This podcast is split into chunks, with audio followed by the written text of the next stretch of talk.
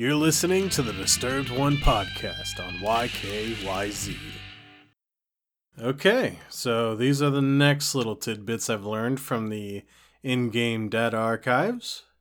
Chiral contamination can be alleviated via spikes of oxytocin, and more recently, likeson, which will also restore basic physical and mental acuity.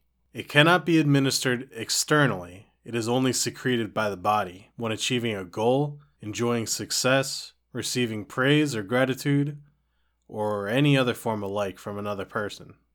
Well, that explains a lot. Talking a bit about beaches, Heartman reveals that everyone has their own.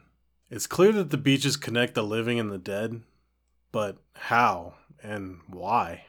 In another interview, Heartman explains that void outs are akin to matter and any matter coming into contact mass is converted violently and abruptly into energy.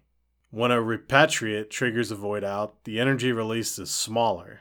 It's believed that some of it is lost to the beach.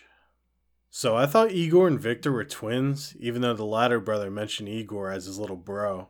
This particular interview reveals to me that Igor is much younger than he looked. He's taken his fair share of time fall, it seems. It had been at least three years since they'd seen each other. Man, that's rough. Well, that's it for this deep dive. I'll see you guys in the next one.